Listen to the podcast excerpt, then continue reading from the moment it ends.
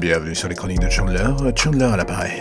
Que puis-je faire pour vous aider ? Ah oui, ça y est, j'ai trouvé, vous voulez un podcast. Un podcast délicat, fait aux petits oignons, plein d'amour, et dirigé vers vos oreilles. Alors là, j'ai envie de dire, j'ai tout ce qu'il faut, et justement, ça commence maintenant.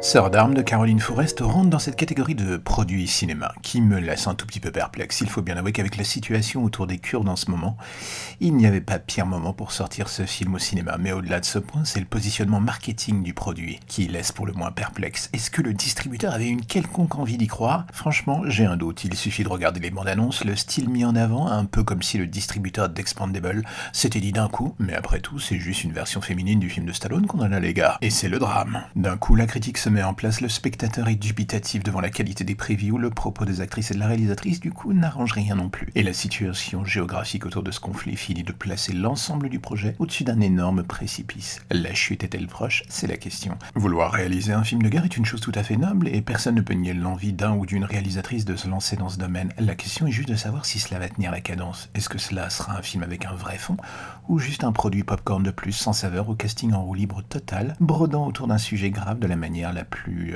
désinvolte qui soit. On pourrait en parler des heures, mais les éléments qui se mettent en place donnent l'impression que Caroline Forest a pris le mauvais virage sur l'autoroute de la création. Le distributeur conscient de la sortie de route potentielle n'a à vrai dire rien fait de particulier pour aider à corriger le tir. Est-ce que l'on peut regarder la chose avec sérieux ou juste pris d'un ignoble moment de lassitude face à un tel gâchis ? Encore une fois, le sujet était intéressant, ce n'est pas là la question, mais est-ce que Caroline Forest était la bonne personne pour mettre cela en scène ? Est-ce que sa vision, son bagage artistique de réalisatrice ou son casting marketing en toc était la chose dont avait besoin réellement cette histoire. J'en doute. Symptôme d'une époque et d'un cinéma français qui se laisse aller à donner parfois des budgets à n'importe qui. Il y a de grandes chances que Sœurs d'armes, au-delà de la polémique et du mauvais timing de sortie, ne fasse que rarement parler de lui sur des éventuelles qualités artistiques. On aurait voulu se dire que dans les mains d'un vrai réalisateur ou avec un vrai casting, cela aurait pu marcher. Mais très rapidement, on se souvient qu'une énorme majorité des films de guerre récents, européens, russes ou américains d'ailleurs, qui inondent les écrans en ce moment, finissent tous par souffrir des mêmes maux en fait. Une interprétation partisane des conflits, un parti pris biaisé ou une mise en scène qui tue net un diabétique. Il faut bien se rendre à l'évidence, rares sont les bonnes surprises dans ce domaine, et Sœurs d'armes n'en est définitivement pas une, il faut bien le reconnaître.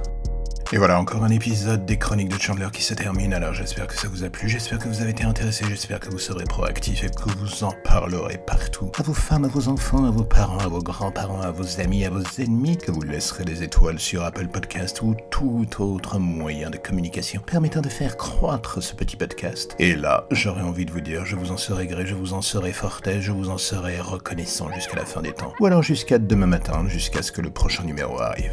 Allez, à bientôt.